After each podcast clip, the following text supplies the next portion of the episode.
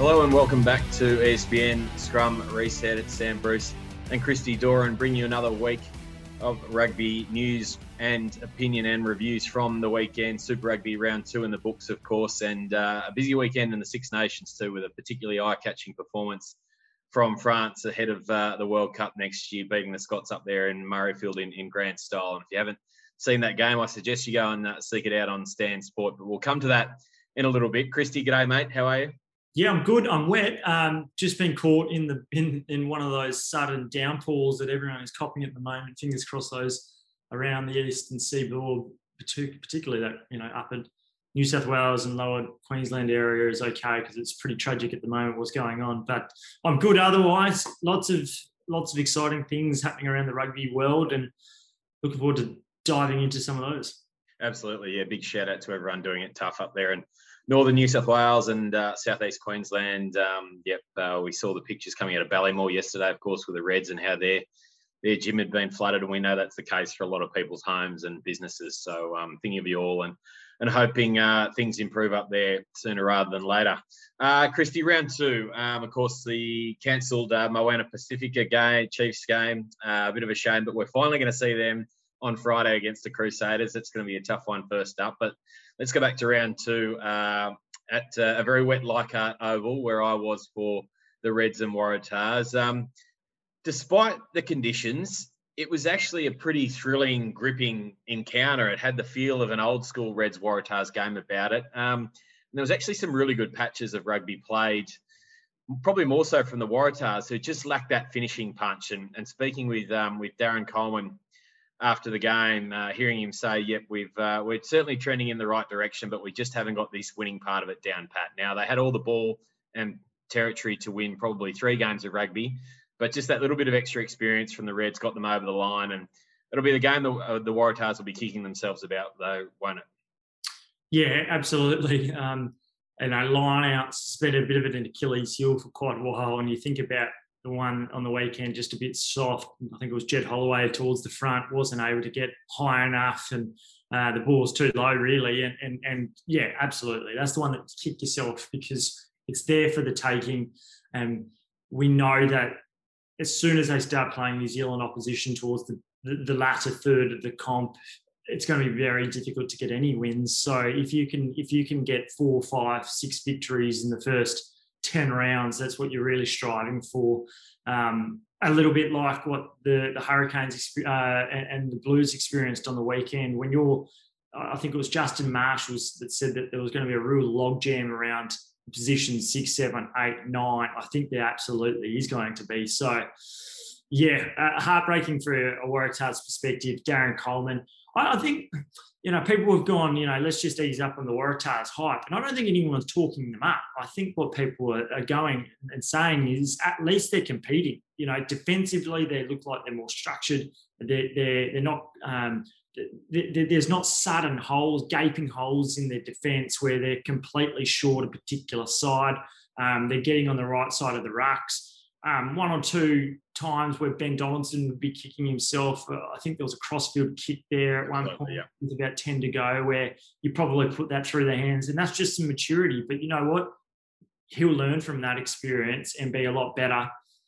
If they think about where they lost the game, it was probably inside the open 20 minutes where they had a lot of possession, wasn't weren't able to convert some of those opportunities. Reds go to the other end really smart, clever kid from James O'Connor to Jordan Petaia. I think they might have been playing advantage at the time, and, and, and they score, they go 10 0 up. So they're just the small one percenters that you start to, to get when you're you know a fourth and fifth year down the down the road like the Reds are, and not second and third year like a lot of the Waratahs.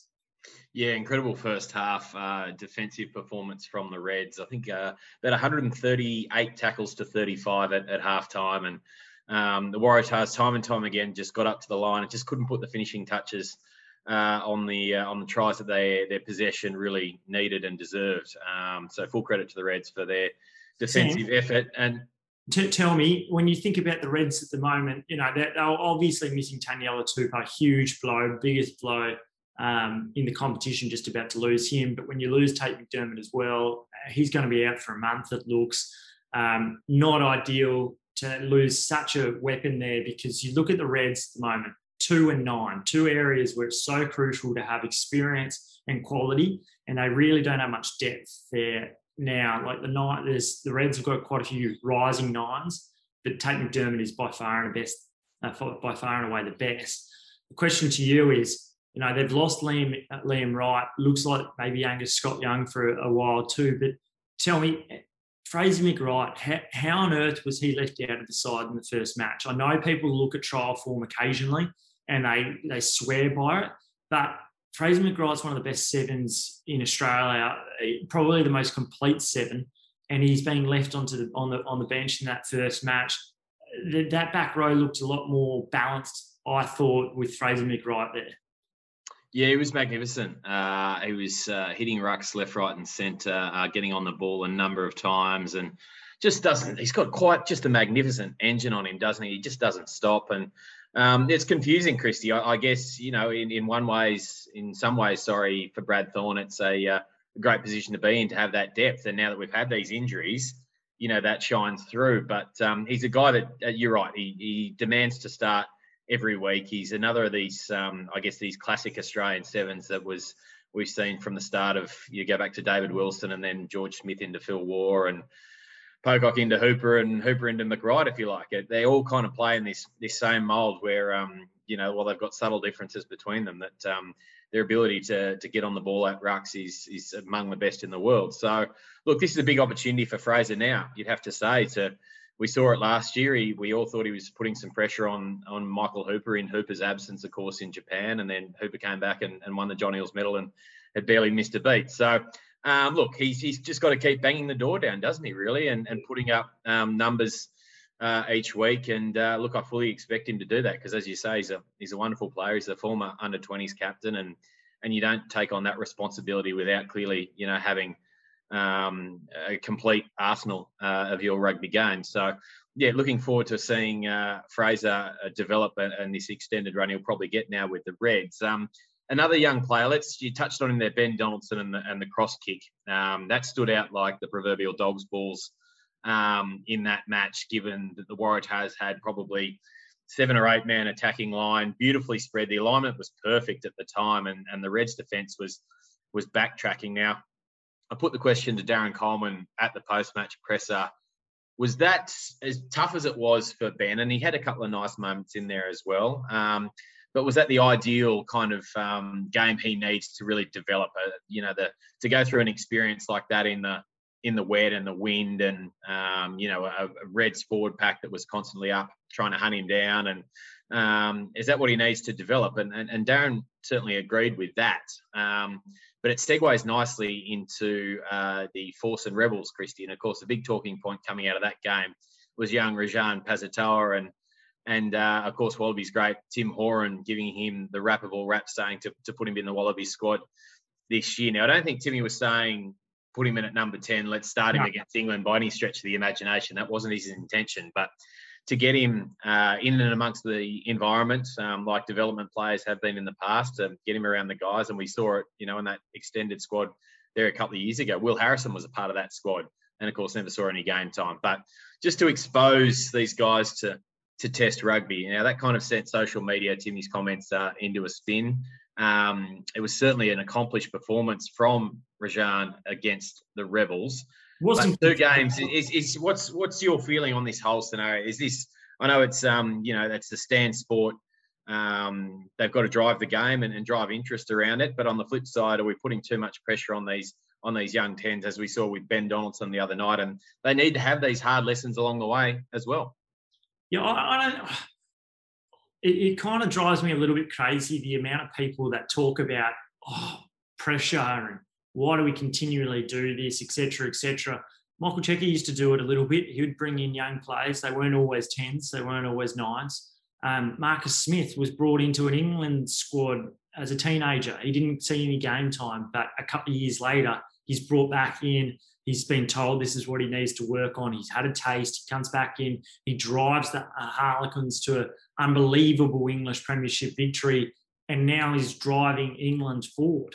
Um, players need to be you, you need to work out what the maturity of a player is. I was speaking to Andrew Slack before the season started, just a couple of days before the season started. You know, Michael Lynagh was 20.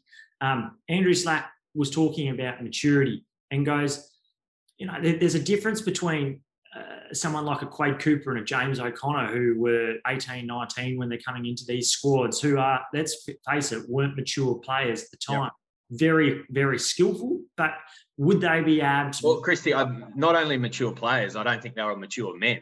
No. Yeah. So how do they deal with expectation um, when they have a good game, when they have a poor game, the highs and lows? How do they manage themselves? And to be frankly honest, he said, look, you, you, you, know, you don't have to look too far to work out where they were on that on that level, but you need to like some other players and and he did mention Tom Tom Lynagh um, thought he had a very accomplished, impressive half of rugby in that in that trial match. But you know, you look at someone like a Pasitoa or Ben Donaldson. We've spoken to him a number of times. He seems like a mature person with a with a really sound head on his shoulders. I don't think there's any danger whatsoever in bringing someone like that into a Wallabies camp. And those that think there are, really don't know the person. Um, you've got to know the person and measure it up alongside the skill to be able to determine whether or not someone should should be invited into such a camp. I think Rajan had an accomplished game, um, showed some really good touches, ran to the line, but do I think he's the starting 10 for the Wallabies? Absolutely not. But he's a 20 year old who drove Australia schoolboys to a win over New Zealand, has been around the Brumbies set up for a couple of years where he experienced very little game time, but some touches and some, some minutes. I thought it's a reasonable shout from Tim Horan. I think you know that third 10 position at the moment is really up for grabs. And you know what? I don't think you take Quade Cooper and James O'Connor to, you know, in your starting 23 necessarily at the moment. You'd have one. I don't know if you have the second. And in two years' time or in 18 months when the World Cup is, you're probably thinking about who is that that young 10 that comes into the squad as well. Let's talk a little bit more now about the force. Um, commanding win over the Rebels, uh, and and nice to see an actual little bit of development in their game. Um, the first half was a bit of a grind, but you could always tell that the the Force were in control. Um, Izack Rodda had a had a massive game before he came off. Uh, Fergus Lee Warner very good again. Um, Old back really um, stood up, um, and they've got you know the backs. They're not a bunch of, of world beaters by any stretch of the imagination, but um, you know, they just get the job done. And uh, they've got a big test coming this week against the Reds. Clearly, a, massive step up from the Rebels, who look well off the pace at this point in the year. Um, Fines Leleiwasa coming off the bench, just adds that little bit of energy on the game. And I was sitting there watching that, um, the finish there. And I know it's we we always talk about it. It's hard to actually judge guys coming off the bench when players are tired and their ability to impact games and how much do you read into that. But um, just the extra speed I, I thought he put on the game it might be valuable going forward. I know Ian Prior is is very much the, the heart and soul of that that club. Um, basically, since they uh, they were out of kicked out of Super Rugby and, and have come back in, and he's the goal kicker and everything. But geez, I'd be tempted to start Fines Leleiwasa there with uh, Rajan Pasitoa, or certainly give him a little bit more time uh, in the second half of games because uh, I just love the uh, the speed and energy he put in uh, at the finish there against the Rebels. I love this guy. I think he's a great player. I think it's exactly what the Force need. Someone who's playing off the cuff. There's, not too much structure about him. Um, he's exactly what the Western Force need, I think. Um, I was talking to Dan McKellar a lot about him over the last year, and I was a bit disappointed that he didn't play more under McKellar. Um, you know, that's what happens when you've got two or two nines that have been pretty impressive in Nick White and Ryan Lonergan. Um, but the fact that he was playing on the wing at times, I really enjoyed. This guy is so quick over 20 metres. Yeah. Um, he's powerful, he's strong. Um, he's not as young as you think he is. He's in his mid 20s, I think. Um, he's he's a real talent, and and those sorts of players have X factor about them. We saw that on the weekend with the last try that, that Ralston scores. Um, he needs to be playing 30 minutes at least. I, I wouldn't necessarily start him just yet because he hasn't played enough in the nine jersey, but uh, he needs more and more minutes because he's someone who creates things, makes things happen. Um, he's always looking, he's always sniping. There's a little bit of Tate McDermott about him. Um, but it, but it shows the the and I wrote about this on Sunday into Monday. The, the recruitment, the smarter recruitment the Force have got up now. Um, they're not going for the, you know, necessarily the. Once upon a time, they were, they were signing Matt Giteaus and Drew Mitchells on, on on ridiculous sums of money, but you know that's not sustainable. And now they're they're not just getting old journeymen um, who are who are past their prime. They've got some youngsters, and and Pasitoa is one of them. Um, Isaac is another. Uh, they've got a little bit of backup there with Quinzel too. Anstey was quality. I think Toni Pulu is, is one of the, the real picks and finds. Well, he's not a find. He's been around for a long while now, but he's a guy that that Mataele as well from the Crusaders. They beat the first tackle, which is what the Force need. I, I, am really impressed with him, and I'll, go out on a limb. I think they might knock over the Reds this weekend. Um, you know, at home, they beat them last week uh, sorry, last year. And they're, they're a side that are showing some good progress, which is really pleasing to see. Absolutely, yeah. Coming home for a, a long way to return. Of course, they've been on the road to, to start the year, and uh, with the uh, West Australian border opening up, um, sadly, I think that uh, that COVID is really starting to, to rip in over there. So the crowd might not be as big as um, probably the uh, the club would have hoped, but um, certainly, uh, yeah, they're going to have some some catch up home games, no doubt, and uh, we'll look forward to seeing that sea of blue because they are a very committed fan base and um, yeah. deserve to see their their team and playing well. Um, so yeah, get along to that one if you can. Uh, before we leave the weekends rounds, um, we'll just touch quickly, Christy, on uh, on the Brumbies uh, and the Fijian Drua. Of course, easy win for the Brumbies as expected. Um, probably could have scored a couple more tries at times. Um, just got lost a little bit in the final 20. Um, but an eye-catching debut, oh, sorry, not debut, second game from uh, Billy Potter, Pollard off the bench. Um, played the in the entire second half. Had one uh, huge run down that left touch line. Also got on the ball at the breakdown. Um, of course, you want to see set piece. Uh, proficiency as well, because that's what we expect from uh, from hookers uh, and the front row in general. Um, but my goodness, can't the Brumbies find a find a hooker? Yeah, yeah, and a back row. To be fair, in nine, you know, this is just really sound management from Dan McKellar because, uh, you know, it's easier when you've got a really quality list and, and squad and depth. But you think about all the other. We saw the Waratahs. They they played their strongest side against the the Drua, didn't they? Like they didn't rest one play. They didn't start one of their stronger players on the bench, or indeed rest them. Um, the Brumbies had that luxury. You look at Lockie Lonergan starting at two, um, Ryan Lonergan starting at nine. Um, you know, Nick Frost and Darcy Swain. I know that Nick Frost is, is leaving. We'll touch upon that. But if he wasn't, that's great development, great minutes for these guys. And and more of the Super Rugby coaches need that because that's how you build a squad. Um, injuries happen, and and unfortunately, it's probably only the Brumbies that can really deal with that at the moment. Um, uh, yeah, some some promising players coming through. Billy Pollard definitely one of them. Like that that run, it kind of reminds you of that run that he made in the in the in the schoolboys side yeah. when he was alongside Pasitoa. He didn't quite get to the line, but fell a metre short. Um, look it up on YouTube if you haven't seen it. But um, you know, people talk about and, and raving about Tom Banks and and the, and the pace that he showed there.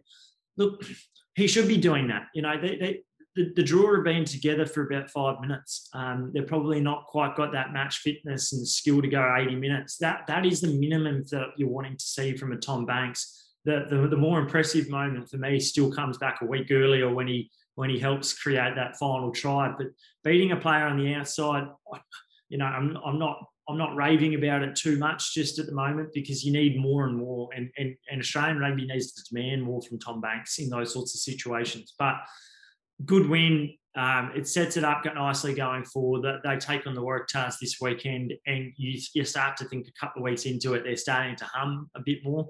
Um, I'm, I'm, I'm really interested to see those two games between the, the Brumbies and the Tahs and the Reds and the Force. Like there's a there's a lot here. There's a bit at stake. Um, and and those sides like the Tahs and the Force, they need the front up because if they can somehow just manage to to sneak a win here, it really sets up their seasons.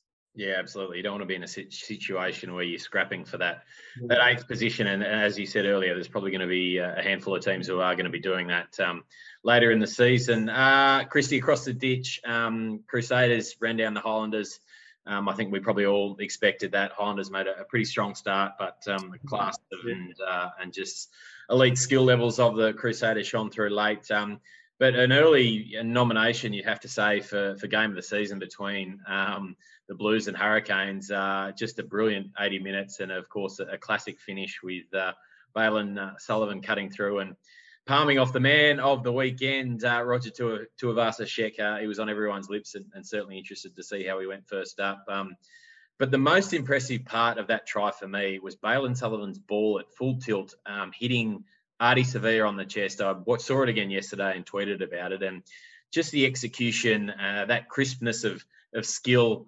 um, which we have come to expect from New Zealand teams. But this is a guy who's has just kind of been come into Super Rugby this year, cut his teeth in uh, in what was a, limited Mitre 10 Cup last year, and um, throws a ball like that without uh, leaving Ardie Savea not having to break stride at all, hits him on the chest, and and that makes that try for Ardie Savea. If that ball is slightly behind him or slightly out in front, he doesn't finish that the way that he did, stepping back on the inside for me. I just thought that was a fantastic bit of skill.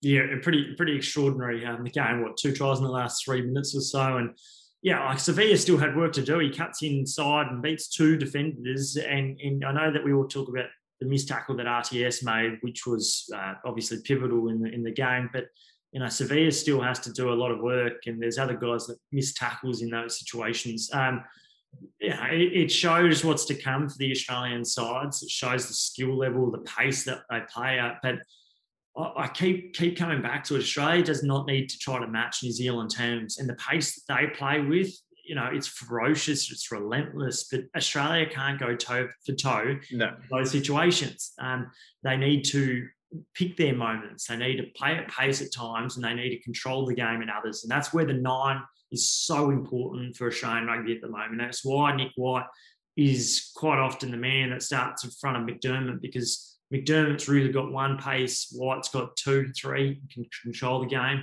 Um, RTS is a really interesting one. Like, yes, he it wasn't perfect. He had a really good opening 20 minutes. His opening 20 minutes was superb. After that, it, it, it falls away. But you know, when you've got a, a home world, I know that he's targeting the World Cup in 2023, but the 2027 World Cup is going to really interest a lot of players on both Australian perspective and New Zealand perspective. And, and I think if he does well, he makes the national side – for the All Blacks, I, I reckon it could have a flow on triple effect. You might see people like Kalyn Ponga, whether or not he plays for the Wallabies, who cares? If he plays the All Blacks, it'll get people interested in both codes. You know, both the NRL and rugby union will be really interested to see how a Kalyn Ponga would go. And and and similarly, I think there would be players that would be interested in going and trying to play for the Wallabies too. We saw it in 2003 with Sailor, Rogers, Tuqiri.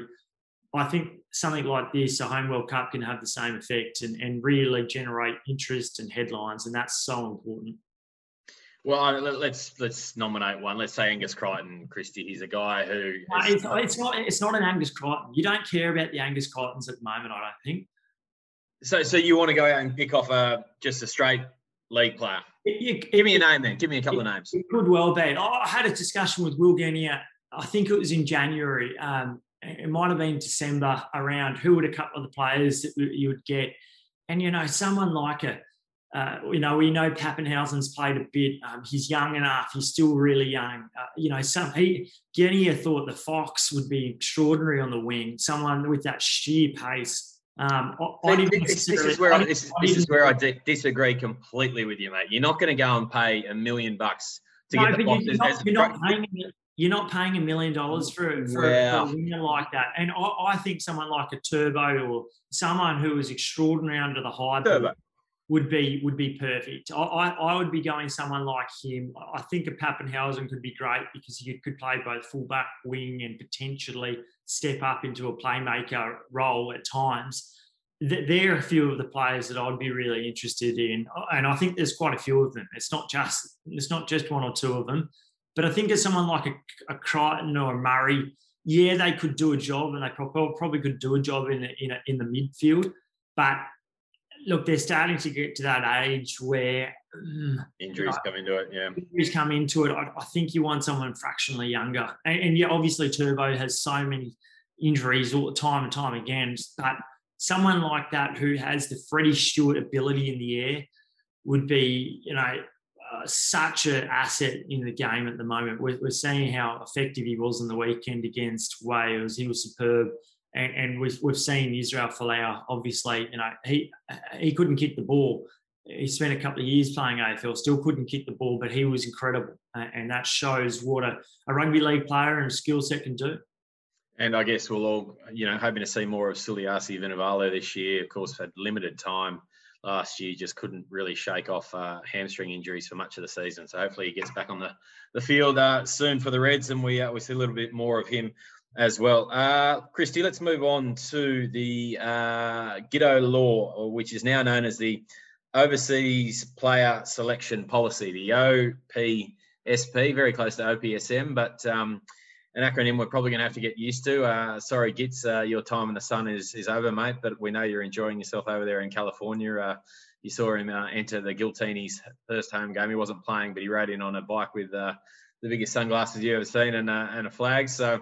Yeah, he's he's very much living the the Hollywood life, I think, over there, Kid Dynamite. Um, but yeah, let's talk about the, the new policy, or the updated policy, let's call it. Um, so three players allowed per series or tournament um, must have played either 30 tests for the Wallabies or done five years service to Australian rugby. I think on the whole, this is exactly where we thought this was this would land, and particularly after the, I guess the debacle that finished on uh, on the spring tour last year with players pulling out, limiting it to three per tournament or series. Um, feels about right as well. But um, is this just a stopgap? Like I think I like it for the time being. I'm not convinced that um, you know it's going to be something that uh, doesn't have to be updated again and potentially the post 2027 World Cup. I think you'll see you know a huge exodus of players after that, and, and we know that happens anyway with World Cups. Um, but uh, there's going to be a real change over there. So look, it feels about right for now. I think it gives Dave Rennie the ability to to outline or to to choose three key areas where he thinks his, his squad's lacking. Um, and uh, let's talk about it then for, for England. Christy, you're probably going to say that Samu Kerevi's a lock. Um, Quade Cooper is certainly going to be very close to being a lock. Um, and then you've got one to, to choose from, perhaps Marika Koroibete or Rory Arnold. Um, is that how you see it?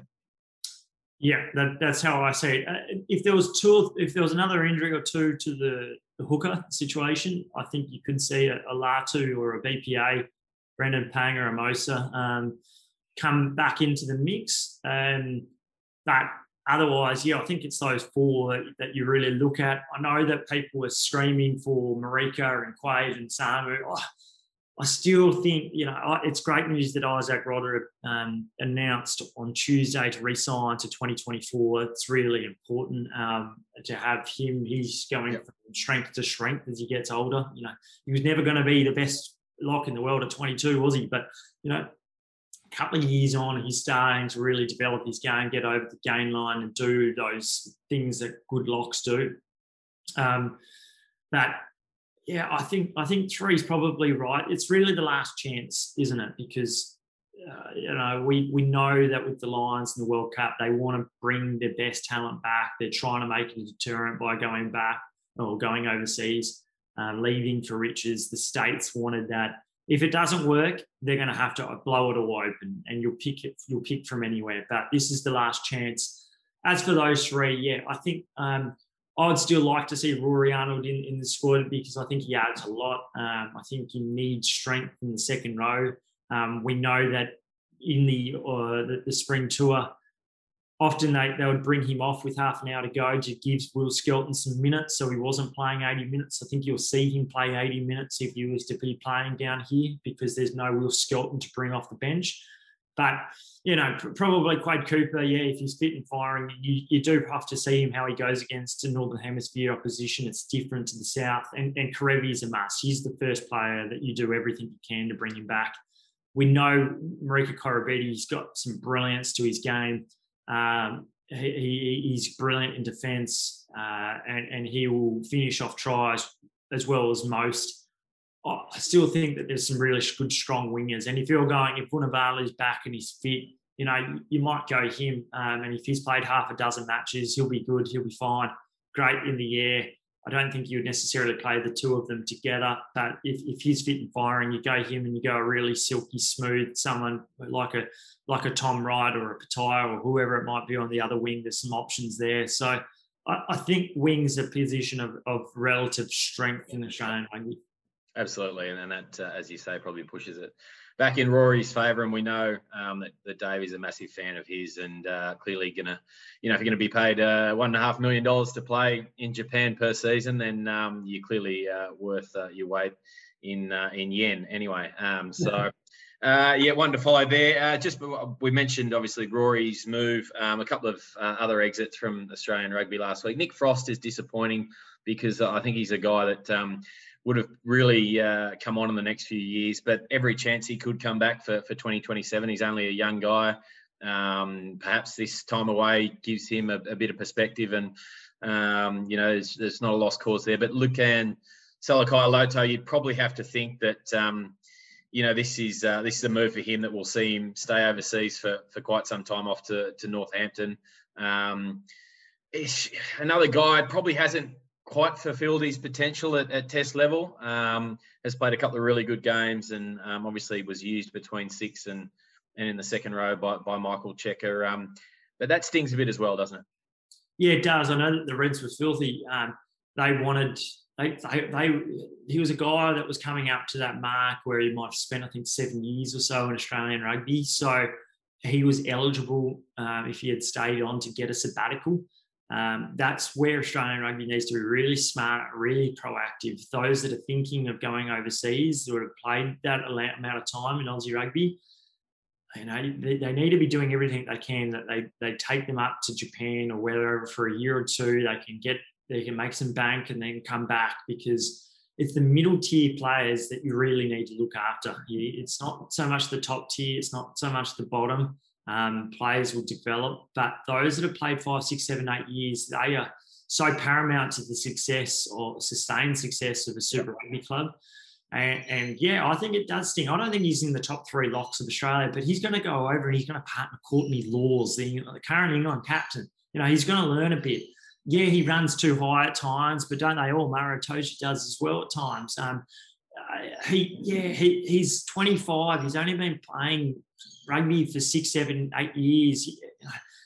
These guys get better when you know they get to their late 20s, and that's the thing that stings. Nick Frost, oh, I can't really see him coming back because he's going to price himself out of the market in the same way that Harry Hockings, who could have been a really incredible Wallaby, I think, it, they will have to come back on, on, on figures which are half what they're earning overseas. You know, in the case of Hockings, he's he's earning a lot of money at Suntory to come back. He wouldn't get given a Rugby Australia contract or top up at the moment because he hasn't done anything in Australian rugby. Um, that's the matter of it, and that's the that's the unfortunate reality Australian rugby is confronting at the moment. So, those hoping Nick Frost comes back, I can't see it because you'll have to come down on half the wicket that he's on at the moment to ever return. That, that's the reality of it. It's unfortunate. And, and, and, it's where Australian rugby, unfortunately, where it is geographically in the world, it, it doesn't help itself at, at, at, at, all.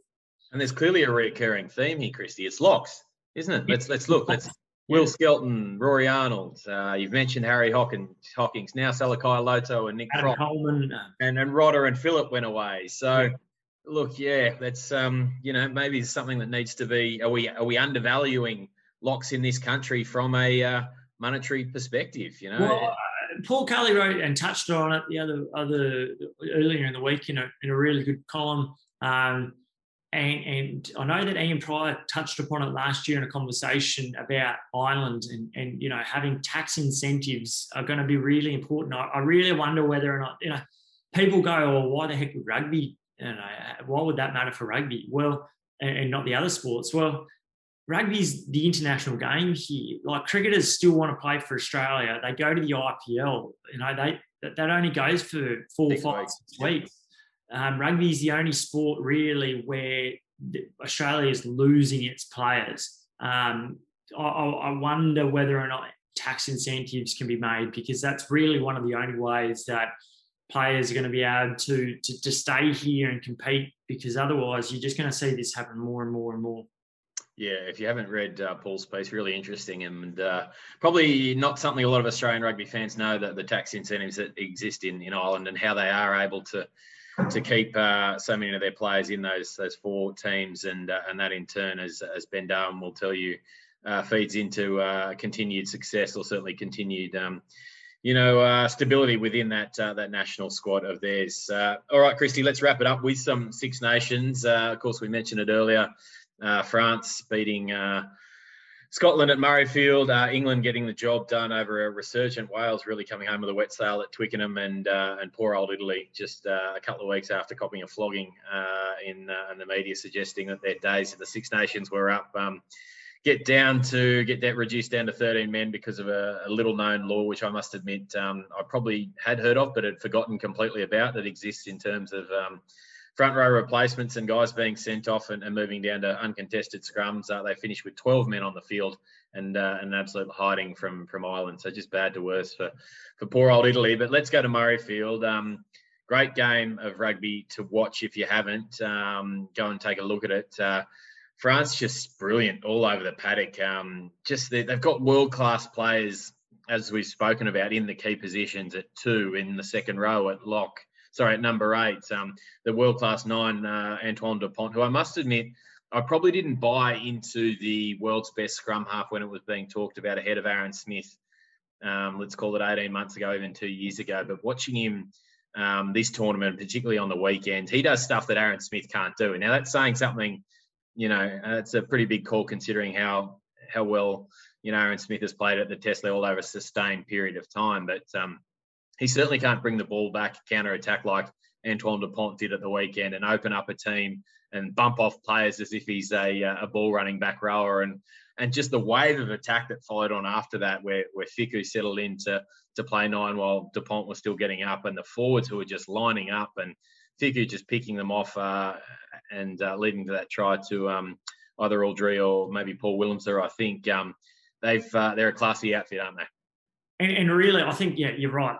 Uh, Dupont is the complete nine at the moment. I, I agree. I didn't necessarily buy into. Oh, it's not that I didn't buy into it, but I thought Aaron Smith was still the best nine. He'd proved it for such a sustained period of time that, you know, six, 12 months, a hot six, 12 months, we know we've seen Conor Murray do it. Um, but I, I, still thought if you're having a nine play for your life, you're picking Aaron Smith. I think that's changed now. I think Dupont is the complete nine. The running game he's got is incredible.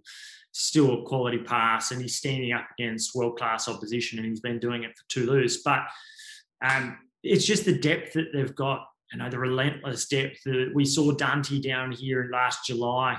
He's so powerful at 12. They've got skill and pace out wide. They've got quality goal kickers um, they are really proving to be one of the. They, they, I think they are the favourites for the World Cup uh, at the moment. I think there's going to be a real wave of support behind them. It's going to be fantastic for rugby. Um, they're playing that that that attacking flair.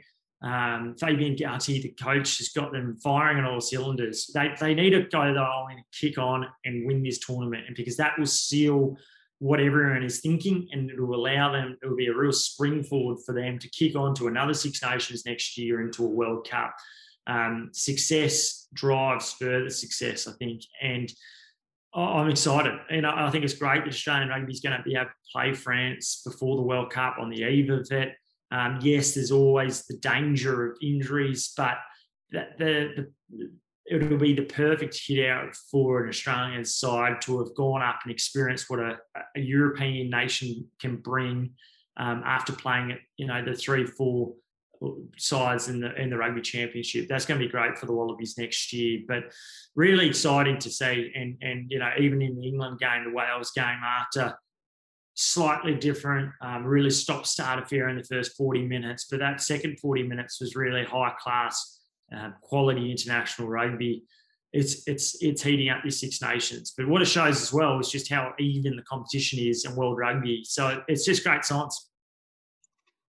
Yeah, absolutely. Uh, France. Uh, Uh, games to come against uh, Wales uh, in a fortnight's time on the Friday, which will be a test for them because, as, as I mentioned, Wales came home with a really wet sail against England at Twickenham and then at home uh, to England, which uh, which looms potentially as the the tournament decider. So Stade de France will be rocking for that one, no doubt. Um, Chrissy will would have liked to go a little bit deeper into the Six Nations, but I've got renovations coming on here, so we better shut it down and and hopefully we'll get Tom Hamilton, Tom Hamilton, sorry uh, ESPN's uh, senior writer in, in London to come on board and give us a full wrap maybe at the end of the tournament. So uh, tune in for that one. Uh, mate, thanks again very much for your time. Uh, enjoy the rugby this weekend and uh, we'll talk again soon.